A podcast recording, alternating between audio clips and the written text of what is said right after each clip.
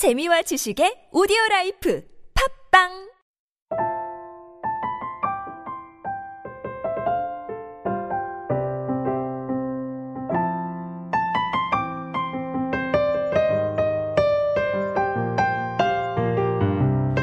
네, 안녕하세요. 만화가들이 진행하는 웹툰 라디오 시즌 2의 만화 이야기 코너. 비정기 연재 불친절한 방송의 대명사죠. 조곤조곤 만화 박물지입니다. 저는 네이버 웹툰에서 닥터 프로스트라는 만화를 그리고 있는 만화가 이종범이고요.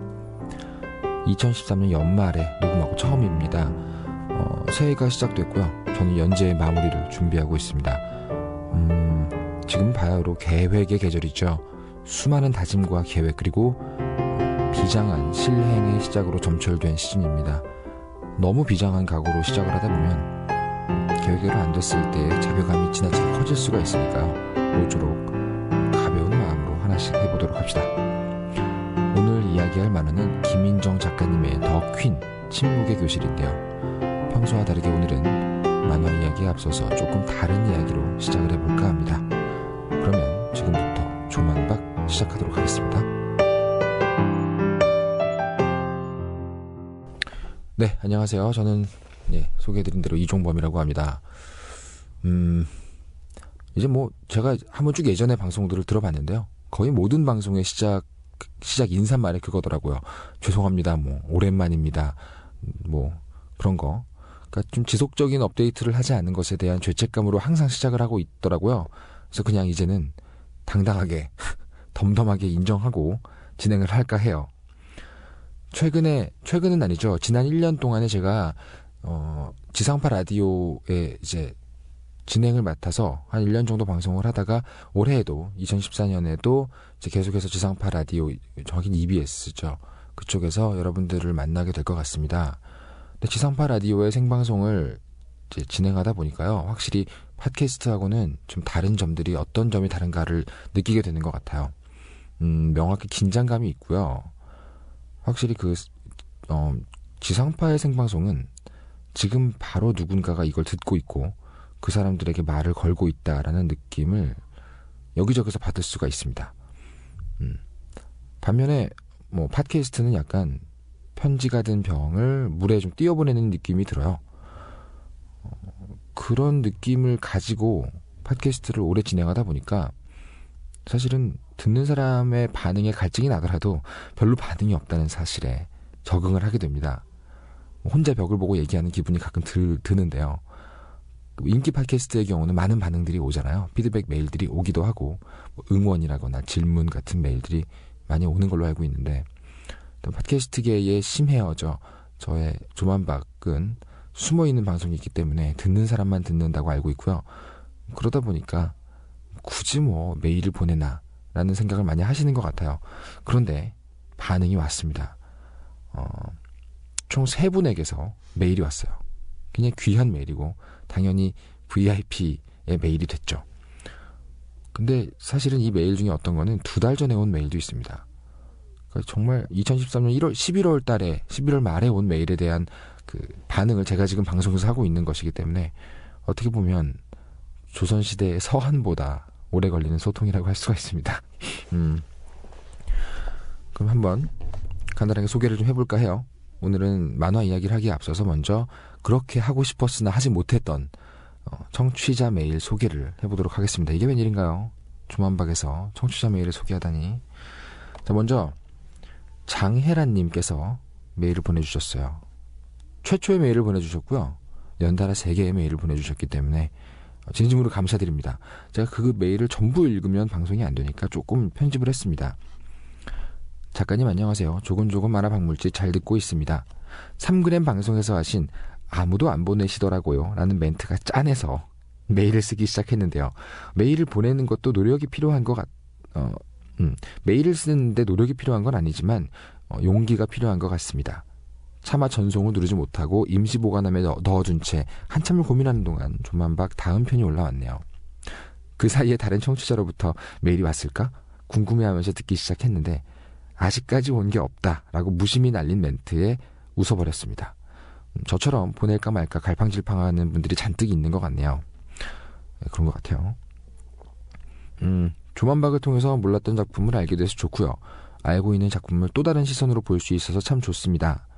읽어야지 생각만 하고 미뤘던 작품을 읽게 해주는 계기가 되기도 합니다. 더 이상 소개하실 만화가 없어서 조만박을 그만두시면 어떡하나. 어, 계속 하셨, 으면 좋겠는데 뭐 노심초사하면서 듣고 있는데 그럴 일은 없겠죠? 만화는 정말 많으니까요. 그렇죠. 그럴 일은 없습니다. 제가 지치면 또 모르겠는데요. 일단 만화는 아주 많고요. 만화 이야기하는 건 재밌기 때문에 음.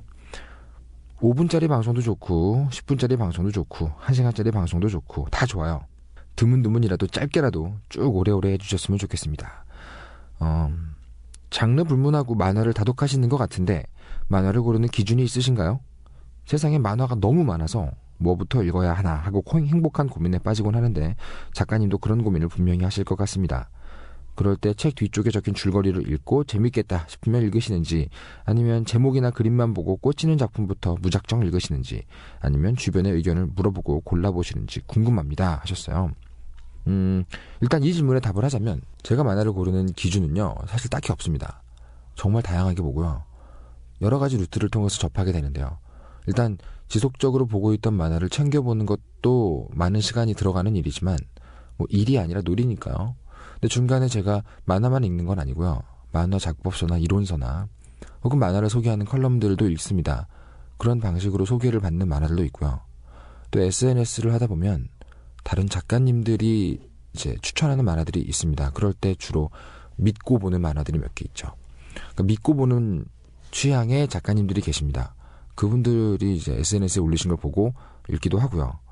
그리고 작가마다 좀 이제 알아보다 보면 서로 영향을 주고받은 작가들도 있고요. 그런 경우에는 계보를 타고 올라가듯이 읽기도 합니다. 음, 음, 결론을 얘기하자면 저는 딱히 기준이 없고 일단 만화를 많이 보고요. 그리고 나서 그때 그때 저한테 필요한 만화가 있을 때 다시 꺼내보는 방식입니다.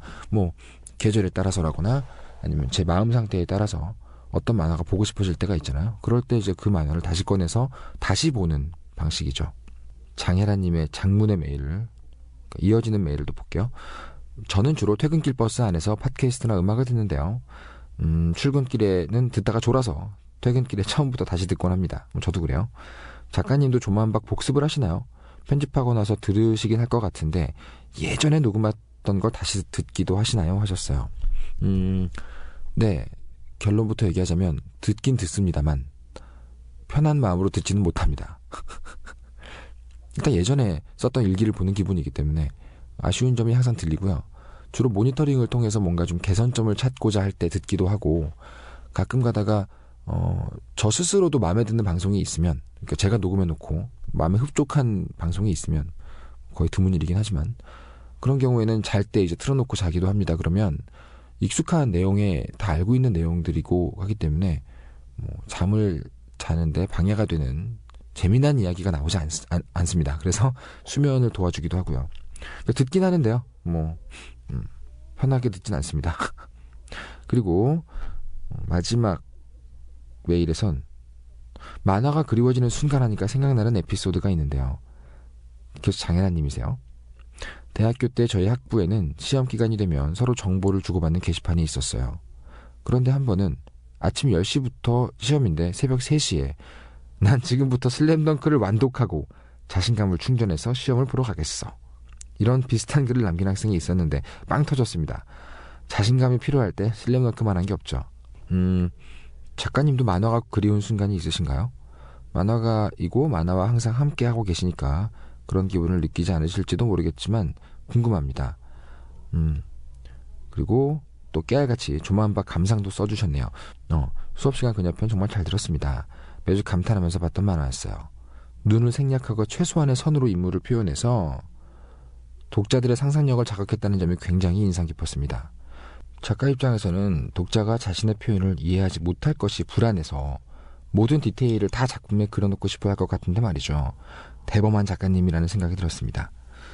뭐 이렇게 보내셨어요. 그렇습니다. 음, 수업 시간 그녀의 박수봉 작가님은 확실히 좀 대범한 느낌이 드는 때가 있어요. 어, 그래요. 이 부분에 답을 하자면 내가 만화가 그리운 순간이 있냐라고 하셨는데요. 굉장히 많이 있습니다. 저는 뭐, 뭐 보통 사람들이 음악을 필요로 하는 순간이 있는 경우가 있잖아요. 힘이 필요할 때, 기분이 안 좋을 때, 뭐 출퇴근 시간이나 잠잘 때 주로 듣는 음악의 종류들이 있는 것처럼 저의 경우에도 특정 순간순간마다 그리워지는 만화나 혹은 작가들이 있습니다. 그럴 때 이제 꺼내서 읽기 편하게 하기 위해서 많은 만화책들을 보유하고 잘 정리해 놓고 있죠. 음, 웹툰의 경우에는 바로바로 바로 접속을 해서 볼 수가 있기 때문에 그렇게 활용하는 편이고요. 주로 제가 만화가 그리운 순간은 예전에는 좀 달랐는데 요즘은 자신감과 자괴감을 다스리기 위해서 많이 보고 있습니다. 연재 중에는요, 잠이 들 때는 자신감 부족의 끝을 거의 뭐 바닥을 칩니다. 음, 내가 그린 만화가 쓰레기같이 보이고 너무 재미가 없고 그렇기도 하고 또 아침에 일어나면 뭐든지 다, 다 그릴 수 있을 것 같고 그럼 자신감에 또 끝을 쳐요. 이 진자 운동을 좀 하는데요. 이거 되게 불안정한 마음 상태죠. 어, 뭐 만화로 좀 더 안정감 있게 연재를 하게 되면 그 내공이 쌓이고 제가 좀 더 큰 작가가 되면 달라질 텐데 아직은 거의 뭐 롤러코스터 같은 기분으로 연재를 하고 있습니다. 그럴 때, 만, 음, 제가 보고 좀 투지를 불태울 수 있는 만화들을 볼 때도 있고요. 아니면 되게 안 좋은 생각이지만 그리고 어떤 만화인지 비밀이지만 자신감을 채워주는 만화를 보기도 합니다. 음, 주로 이제 음, 거장 작가들의 초기작, 데뷔작 뭐 이런 것들이죠. 이 작가도 이렇게밖에 못 그렸던 때가 있었구나 같은 느낌을 받을 때가 있습니다. 음, 그리고요. 주로 만화 마감 중에 의욕이 사라질 때 있죠. 왜 만화를 그리는지 모르겠다 싶을 때나 동기가 사라졌을 때는 굉장히 무기력해지는데요. 무기력한 상태로 마감을 한다는 건 진짜 어려운 일이에요. 워낙 격한 노동이기 때문에 동기가 필요합니다. 그럴 때 이제 주로 저를 다스리는 방법으로 영향을 많이 줬던 만화책, 그리고 지금도 이렇게 부들부들 떨면서 볼 만큼 감동적인 만화책들을 찾아서 다시 꺼내 읽어보죠. 그렇게 되면 만화를 그리고 싶었던 원래의 동기 같은 것들이 다시 떠오르는 편이에요. 그러면 이제 투지를 다시 불태워서 이렇게 개왕권처럼 다시 그리게 되죠. 음, 신혜정님께서 또 보내셨어요. 안녕하세요, 작가님. 조곤조곤 방문지 잘 듣고 있습니다. 음, 뭐, 음, 웹툰만 보고 리뷰를 남기지 않는 사람입니다. 보통 그러시죠? 웹툰을 즐겨봤는데요. 팟캐스트에서 웹툰을 검색하다가 우연히 웹툰 라디오를 듣고 만화 박물지까지 정주행 중입니다. 어후, 진짜 긴데요. 다 정주행 중이시군요. 만화 박물지 시즌2에서 기억에 남는 방송은 루드비코 작가님의 인터뷰였습니다. 이 웹툰을 보고 나서 한 편의 영화를 본 기분이었어요. 짧지만 강력한 스토리. 이종범 작가님이 이야기하셨던 이야기 속의 이야기를 평소에 좋아하는 편인데 각 이야기들의 연계성도 좋았고요. 어색하지 않았습니다. 음, 그런 종류의 만화가 드물기 때문에 더 기억에 남았습니다. 그리고 읽어주셨으면 하는 만화는 색으로 말하다라는 작품을 이야기해 주셨으면 합니다. 제나 작가님이 그리셨던 정말 아름다운 만화죠. 또 풍뎅이댕이입니다. 저에겐 힐링되는 웹툰입니다. 음. 작가님 만화를 작가님 방송을 듣고 많은 힘을 얻었고요. 만화가의 삶에 대해서 알게 되었습니다. 어, 지난 수요일 날 우리 만화연대 만화 토크 콘서트에 갔는데요. 정다정 작가님과 캐러멜 작가님의 목소리만으로 두 분을 알아봤습니다. 다 웹툰 라디오 덕분이었습니다. 소심해서 아는 척을 하진 못했지만 평소 좋아하던 작가님의 어, 작가님들이라서 혼자 좋았습니다. 하셨네요. 음, 작가님 방송 을 듣는 사람들이 있습니다. 힘내세요 하셨어요. 그리고 색으로 말하다와 풍뎅이댕이의 링크를 또 친절하게 보내주셨네요. 그래요. 뭐 색으로 말하다는 제가 개인적으로도 친하게 지내고 있는 제나 작가님이 그리셨고요. 이제 그게 그 지역의 문화 혹은 특산물을 주제로 한 만화였죠. 어, 이게 아마 콘텐츠 진흥원이었나요? 어디 그 기획적인 작품이었는데 사실은 기획적인 작품들이나 혹은 홍보성 브랜드 웹툰의 한계라고 할 수 있는 어떤 테마 전달, 스토리텔링 이런 것들을 훌쩍 뛰어넘은 정말 대단한 작품이었습니다. 일단 제나 작가님의 그 이미지는요, 뭐 국내에서 거의 top이라고 할 수 있죠. 국내 웹툰 쪽에서 visualist로서 가장 유명하고 사람들의 칭송을 받는 작가로서는 그게 한 세 사람 정도가 있는 것 같아요. 다음에서 피크를 그리고 계신 이제 임강혁 작가님 그리고 어, 패밀리맨과 지최소, 지상초약의 소년을 연재하신 정필원 작가님, 그리고 이 색으로 말하다의 제나 작가님, 이 세 분의 경우에는 뭐 자타공인, 비주얼리스트로서 거의 뭐 대단한 실력들을 보여주고 계신데요. 저도 한번 기회가 된다면 이 작품도 다뤄보도록 하겠습니다. 풍뎅이 댕이 같은 경우는 저와 저의 지인들이 많이 좋아하고 있고 뭐 힐링이 된다고 하셨는데 확실히 하루하루의 노고 그 어떤 고단함을 씻어줄 만큼 자잘한 따스함이 있죠. 어, 일상툰의 포맷을 갖고 있지만 사실은 큰 이야기 줄거리를 갖고 있는 매우 좋은 만화라고 생각합니다. 귀엽죠 일단. 예. 못 보신 분들은 한번 다음 웹툰 가셔서 읽어보시는 거 좋을 것 같아요. 풍뎅이댕이. 마지막으로 온 메일은요. 어, 정소영님께서 보내신 메일입니다. 정소영님, 혹시, 혹시 만화과에 덕후가 생각보다 적다는 걸 아시나요? 그림 그리는 게 좋아서 온 그림 덕후의 비율이 은근 되더라고요.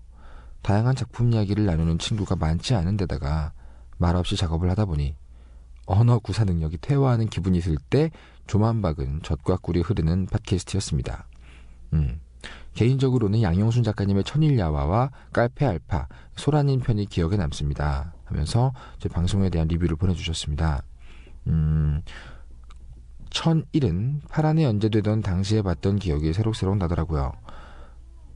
천일 때 양영순 작가님의 거친 연필 대생의 과감한 채색, 특유의 광택 느낌까지 전부 인상적이었습니다. 학교 과제로 인면어 편 맨 마지막에 세로로 긴 스크롤 씬을 섬세하게 캡처해서 스크롤을 내리면서 보듯 한 GIF로 만들었던 기억도 나네요. 그래요. 전공생이라서 약간 디테일한 감상을 보내주셨네요. 음, 가장 인상적이었던 건 카페 알파 편이었는데요. 중학생 때 거의 1년에 한 권 나오는 걸 기다리면서 사 모았던 특히 좋아하는 작품이라서 유독 기억에 남았습니다. 작가님 혹시 카페 알파 애니메이션도 보셨나요? 혹시 안 보셨다면 강추하고 싶습니다. OVA라서 많이 길지 않고요. 음, 오리지널 비디오 애니메이션이라는 뜻이죠. 무엇보다 음악이 정말 정말 좋습니다. 음, 작가님도 음악을 좋아하시니까 더욱 추천하고 싶네요. 카페 알파 OST를 들으신다면 익숙하다고 느낄지도 모릅니다. 종종 기상 캐스팅 브금으로도 나오거든요. 음. 뭐 OST, 카페 알파 OST를 말, 만든 곤티티라는 그룹에 대해서도 추천합니다. 어, 저는 뿌띠뿌띠한 음악만 듣고 당연하게도 여성일 거라고 생각했는데 수염나고 와일드하고 내추럴한 아저씨 2인조 그룹이라서 깜짝 놀랐습니다. 하셨네요. 음, 여행 갈 때 꼭 듣는 음악이라고 하신 거 보니까 되게 듣기 편하고 어, 좀 일상 속의 배경음악으로도 쓸 수 있는 음악이 아닐까 추천 예, 주, 좀 추측해 보고 있어요. 그리고 나서 이제 이 정소영님도 역시 전공생이다 보니까 굉장히 희귀한 만화책을 소장하고 있다는 얘기를 하시면서 음, 만화에 대한 이야기를 많이 하셨습니다. 그래요. 오늘 조만박의 시작을 이렇게 메일을 읽으면서 진행을 해보니까 벌써 15분, 어우, 15분이 뭐야. 훅 지나갔네요. 자, 그러면 여러분들 너무 감사드리고요. 거의 뭐, 밀렸던 메일을 읽어드리는 바람에 시간이 많이 흘렀는데, 앞으로는 방송하면서 그때그때 온 메일들을 꼭 이렇게 소개를 할까 합니다. 어, 이 부분이 싫으신 분들은 이제 뒤로 넘어가시면 되겠죠. 근데 아마 메일이 또 오지 않을 수도 있기 때문에, 뭐, 네. 아무튼, 네. 정소영님, 장혜란님, 신혜정님께 진심으로 감사드리면서 오늘의 조만박 김인정 작가님의 더 퀸 침묵의 교실 이야기를 지금부터 시작해 보도록 하겠습니다.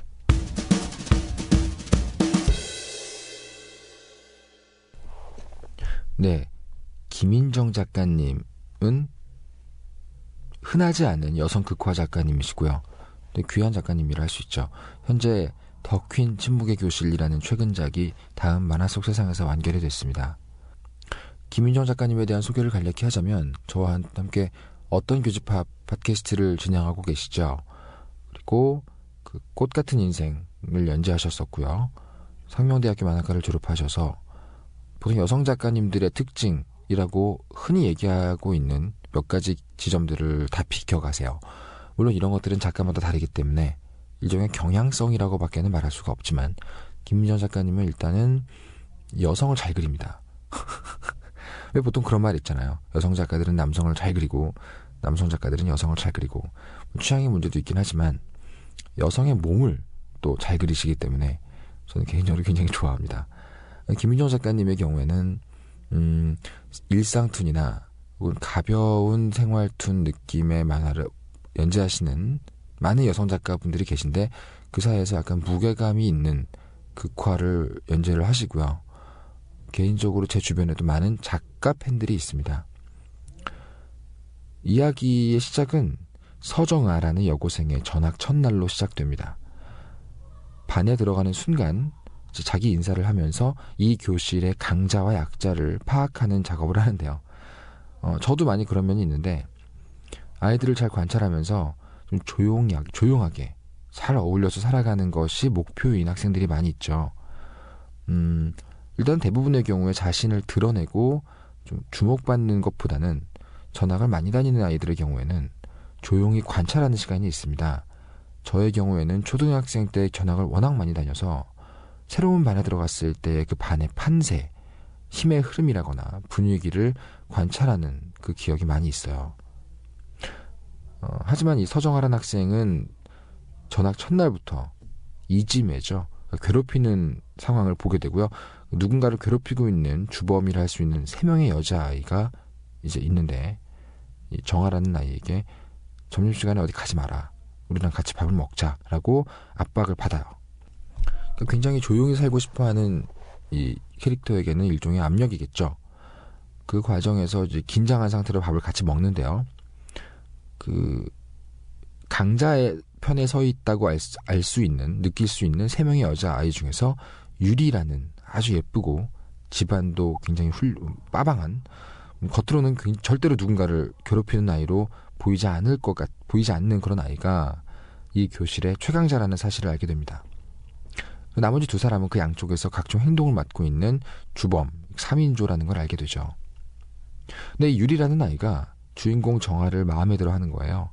그러면서 자꾸 이제 이 무리로 끼워들려고, 이게 끌어들이려고 하는 것이죠. 그리고 이 정아라는 아이는 선량한 보통 학생들과 이 유리 3인조 사이에서 갈등을 하게 됩니다. 누군가를 괴롭히는 쪽이나 혹은 괴롭힘을 당하는 쪽이나 아니면 대다수의 그 사이에서 아무것도 하지 않는 제3자라는 세 가지 선택 중에서 하나를 선택해야 하도록 강요받게 되죠.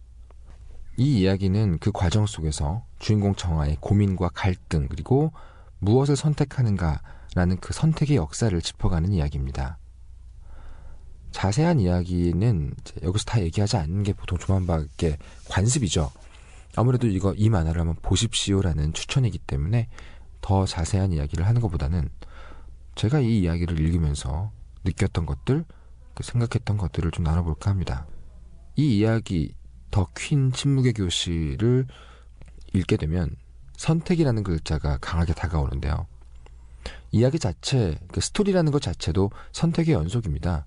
인물들이 무엇을 할 것인지 선택하는 그 선택들의 연속이 곧 이야기라고 말할 수 있는데요.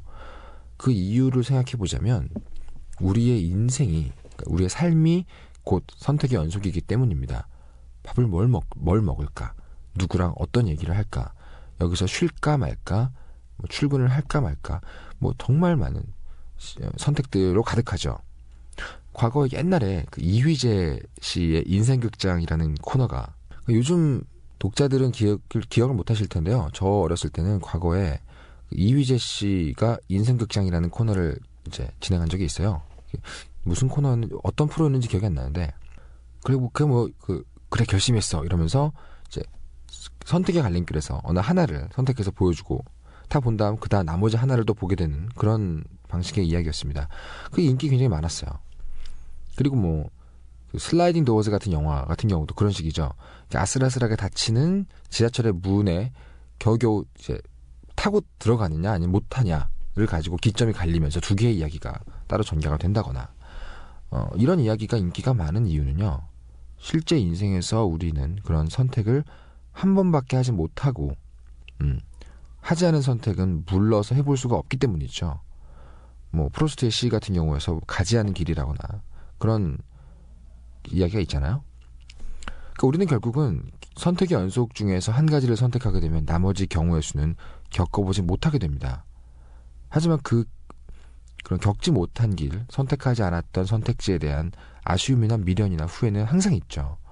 예, 우리가 우리 뭐 만약 어쨌더라면 이런 말 되게 많이 하잖아요. 이 예술 중에서도요. 이야기를 담고 있는 서사 예술은 삶의 축소판이나 혹은 어떤 의미에서는 확장판이기도 하기 때문에 그런 어떤 한 번밖에 하지 못하는 선택을 다양한 방식으로 반복하게 만들어주는 힘이 있습니다. 그것은 뭐 작가의 통찰을 통해서만 가능하기 때문에 독자, 감상자의 실제 삶에서는 불가능한 일이잖아요. 굉장히 큰 선물을 이야기를 통해서 받게 되는 것이죠. 그래서 이 만화의 주인공, 더 퀸 침묵의 교실의 주인공인 서정아는 계속해서 선택에 대해서 고민을 하고요. 다시 한번 그런 상황이 온다면? 이라는 스스로에게 던지는 질문 속에서 여러 화를 보냅니다. 독자가 함께 고민을 하게 되는 것이죠. 그 독자가 함께 고민하게 만들려면 피상적인 고민으로는 불가능합니다.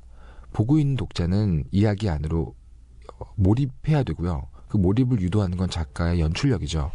연출력도 있겠지만 그 고민이 진짜 중요한 고민이라고 받아들여질 때 독자는 주인공과 함께 고민을 하게 됩니다. 예를 들어서 만화 속의 주인공이 어떤 고민을 하고 있는데 독자인 내가 보기엔 전혀 중요하지 않은 고민이라고 한다면 그 고민을 같이 하지는 않겠죠. 그냥 주인공의 고민을 구경하게 됩니다. 이것이 꼭 좋다 나쁘다는 개념이라기보다는 주인공의 고민을 함께하지 못할 때는 그것이 개그로 보인다거나 뭐 그런 종류의 다른 감상 포인트를 갖게 되는 것이죠. 하지만 이 이야기에서 서정아의 고민을 독자가 함께 하기 위해서는 함께 해야 했고요. 왜냐하면 주인 주인공의 고민은 그 작품의 테마와 직결되는 이야기였기 때문에 어, 작가 입장에서는 독자로 하여금 정화의 입장에서 고민하게 만드는 게 되게 중요했을 거예요. 그렇게 함께 고민하게 만들기 위해서는 독자로 하여금 이 고민이 되게 중요한 고민이다. 굉장히 중요한 선택이다라는 느낌을 줘야만 했을 것이고요. 어, 그 과정에서 누구나 한 번은 겪어봤을 것 같은 소재, 그리고 상황, 그리고 익숙하지만 공감 가능하지만 흔하게 볼 수는 없는 그런 종류의 상황 설정들을 계속해서 보여주고 있습니다. 그리고 무엇보다 되게 대단하다고 느꼈던 것은 우리가 흔히 막연하게 이야기가 해피엔딩으로 끝나겠지라고 예상하게 해주는 얘기들이 많이 있잖아요. 그런데 이, 이 만화는 어느 한쪽으로도 선택이 가능할 것처럼 보이도록 그려냅니다. 굉장히 밸런스가 훌륭하다는 얘기죠. 막연하게 그냥 해피엔딩으로 끝날 것 같다는 느낌을 주지 않고요. 이 서정아가 결국은 어, 해피엔딩이 아닌 약자의 입장에서 어떤 행동을 해도 전혀 이상할 것 같지 않은 그런 느낌의 전개를 계속 보여줍니다. 엔딩을 말씀드릴 수는 없겠지만 음, 끝까지 잘 모르게 돼요. 몰입을 유지해주는 그 긴장감을 유지해주는 부분이죠. 음. 사실 이 이야기는 모든 독자들이 다 조금씩은 겪었던 혹은 겪게 될 이야기라고 할 수가 있습니다. 우리는 다들 교실에서건 회사에서건 동아리에서건 간에 강자의 일부가 되기를 굉장히 희망하지만 약자의 편에 서게 되는 경우가 생기고요. 약자의 입장에 서봤던 경험을 바탕으로 해서 그 두려움으로 인해서 결국 대부분의 경우에는 침묵하는 제3자가 되는 경우가 아주 많죠. 정치에 대한 것들, 사회에 대한 것들, 작게는 길에서 보고 있는 폭력이나 그냥 일상에서 만나게 되는 어떤 부당한 일들에 대해서도 침묵하는 삼자를 택한 경우가 거의 대부분입니다. 이 주인공 정하는 제4의 선택, 즉 침묵하지 않는 삼자, 행동하는 음, 삼자라는 선택을 과연 보여줄 수 있을 것인가? 못 보여주고 인간의 어떤 약한 면을 보여주면서 이야기가 끝날 것인가라는 그 긴장감을 마지막과 마지막 컷까지 유지해가는 작가의 밸런스가 굉장합니다. 개인적으로 저는 어떤 등장 인물을 특정한 상황에 던져놓고 고민하게 만드는 그런 이야기, 즉 이야기의 어떤 기본 뼈대를 할 수 있죠. 그런 플롯의 매력을 느끼는데요. 뭐 전학을 간 그 학교에서 서정아가 유리를 만났을 때 그 장면은 꼭 뭐라고 할까요? 음, 제가 굉장히 좋아하는 작품 중에서 이제 헤르만 헤스의 데미안이라는 소설이 있는데요. 거기서는 주인공 싱클레어가 어렸을 때에 이제 굉장히 나쁜 동네 악당스러운 소년에게 의해서 협박을 당하기 시작하면서 이야기가 시작이 됩니다.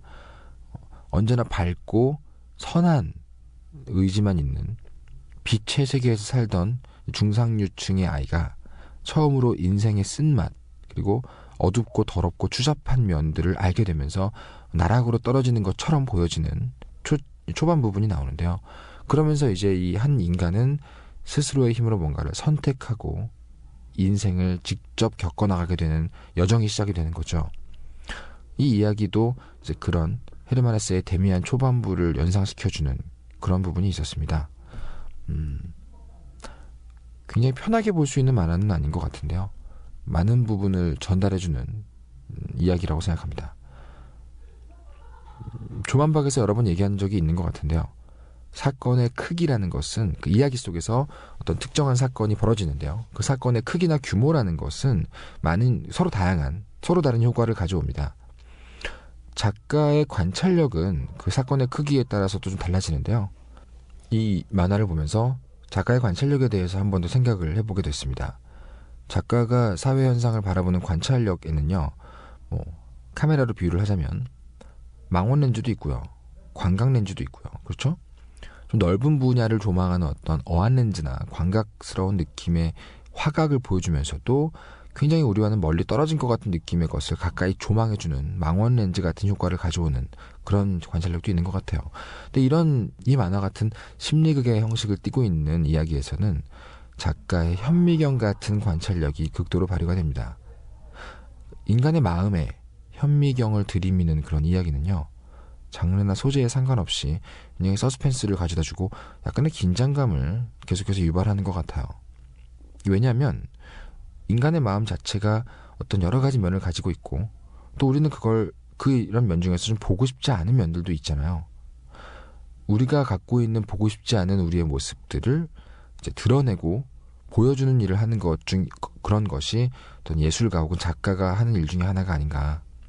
그렇기 때문에 이 만화는 약간은 어, 불편하게 만드는 지점들이 분명히 있습니다. 왜냐하면 그 만화에서 작가의 시선으로 봤을 때 부당하거나 옳지 않거나 어, 그런 모습들에 독자가 자신을 투영할 수 있거든요. 혹은 가해자나 고민하고 있는 주인공의 역할에 자신을 투영할 수도 있고요.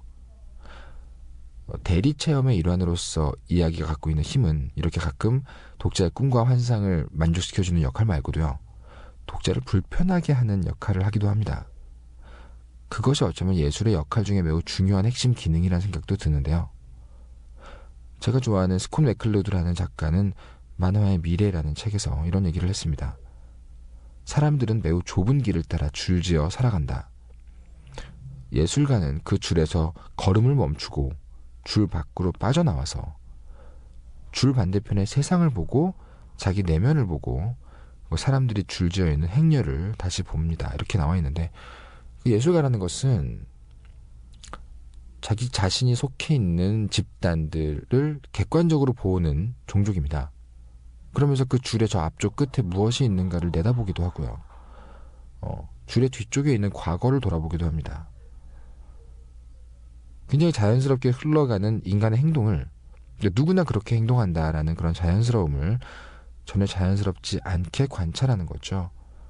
어, 이건 뭐 그 문화인류학 학자들이 오지에 가서 혹은 또 다른 문화권에 가서 새로운 종족을 연구할 때 많이 쓰는 그 낯설게 하는 방법들을 쓰는 건데요. 예술에서 굉장히 중요한 기능이 아닌가 생각이 듭니다. 그렇게 우리들이 살아가는 모습을 작가가 관찰을 하면 그 관찰한 모습을 자세하게 잡아내는 것만으로도 훌륭한 예술이 될 수 있고요. 더 나아가서 그 행동들의 의미를 추출하는 것까지 가도 좋은 작품이 될 수 있겠죠. 하지만 더 나아가서 우리가 나아가야 될 방향에 대해서 자기 자신의 의견을 제시하는 그런 작가는 상대적으로 굉장히 드물고요. 그래서 그만큼 귀한 작가가 아닌가 생각합니다. 더퀸 침묵의 교실의 김민정 작가의 경우는 이 작품을 통해서 어, 자기 자신의 마음도 어느 정도 위안을 받고 치유를 받은 것 같은데요. 어, 그와 더불어서 작가가 의도했던 의도하지 않았던 독자들에게 이런 일이 벌어지고 있다. 이것이 우리가 살아가는 모습의 한 단면이다라고 제시를 하면서 동시에 작가가 생각하는 나아가야 될 길 혹은 우리가 선택해야 될 방향에 대해서 훌륭하게 이야기 말미에 녹여내는 모습을 보여줍니다. 테마가 강하게 담겨 있는 작품으로서 저도 굉장히 팬이고요. 음, 매우 불편하지만 좋은 기분으로 이 만화를 봤던 기억이 납니다. 어, 개인적으로는 과거의 학창 시절을 겪으면서 가해자가 됐거나 혹은 피해자가 되어봤거나 혹은 그 사이에서 어, 침묵하는 삼자가 돼서 아직까지도 풀어내지 못한 마음의 응어리가 남아있는 사람들은 한 번쯤 읽어보면서 대신 누군가를 용서하거나 용서받거나 하는 짧은 여행을 떠나보시는 것도 좋을 것 같다는 생각이 듭니다. 네, 오늘 조곤조곤 만화 박물지는요, 김민정 작가님께서 다음 만화 소 세상에서 연재를 끝내신 더 퀸 침묵의 교실이라는 만화에 대해서 이야기를 나눠봤습니다. 어, 청취자분들의 메일을 읽어보고 만화 얘기를 하느라고 평소보다 약간 긴 방송이 됐는데요. 음, 다 들어주셔서 감사하고요. 김민정 작가님은 현재 차기작 준비 중이시고 거의 뭐 머지않아 머지않아서 새로운 작품으로 여러분들을 만나게 될 것 같습니다. 저도 독자의 한 사람으로서 기대하고 있고요. 어, 저는 음, 이제 다음 조곤조곤 만화 방문지에서 또 다른 작품으로 여러분들을 만나보도록 하겠습니다. 조만간 연재가 끝날 것 같아서요. 조금 더 안정적으로 팟캐스트를 업데이트할 수 있지 않을까 하는 헛된 기대를 가지고 있습니다. 네, 그럼 여러분 어, 신년의 기분 만끽하시면서 즐겁게 하루하루 보내시길 바랍니다. 재밌는 만화 많이 보시고요. 어, 모쪼록 건강하시기 바랍니다. 지금까지 조곤조곤 만화 방문지의 만화가 이종범이었습니다. 감사합니다.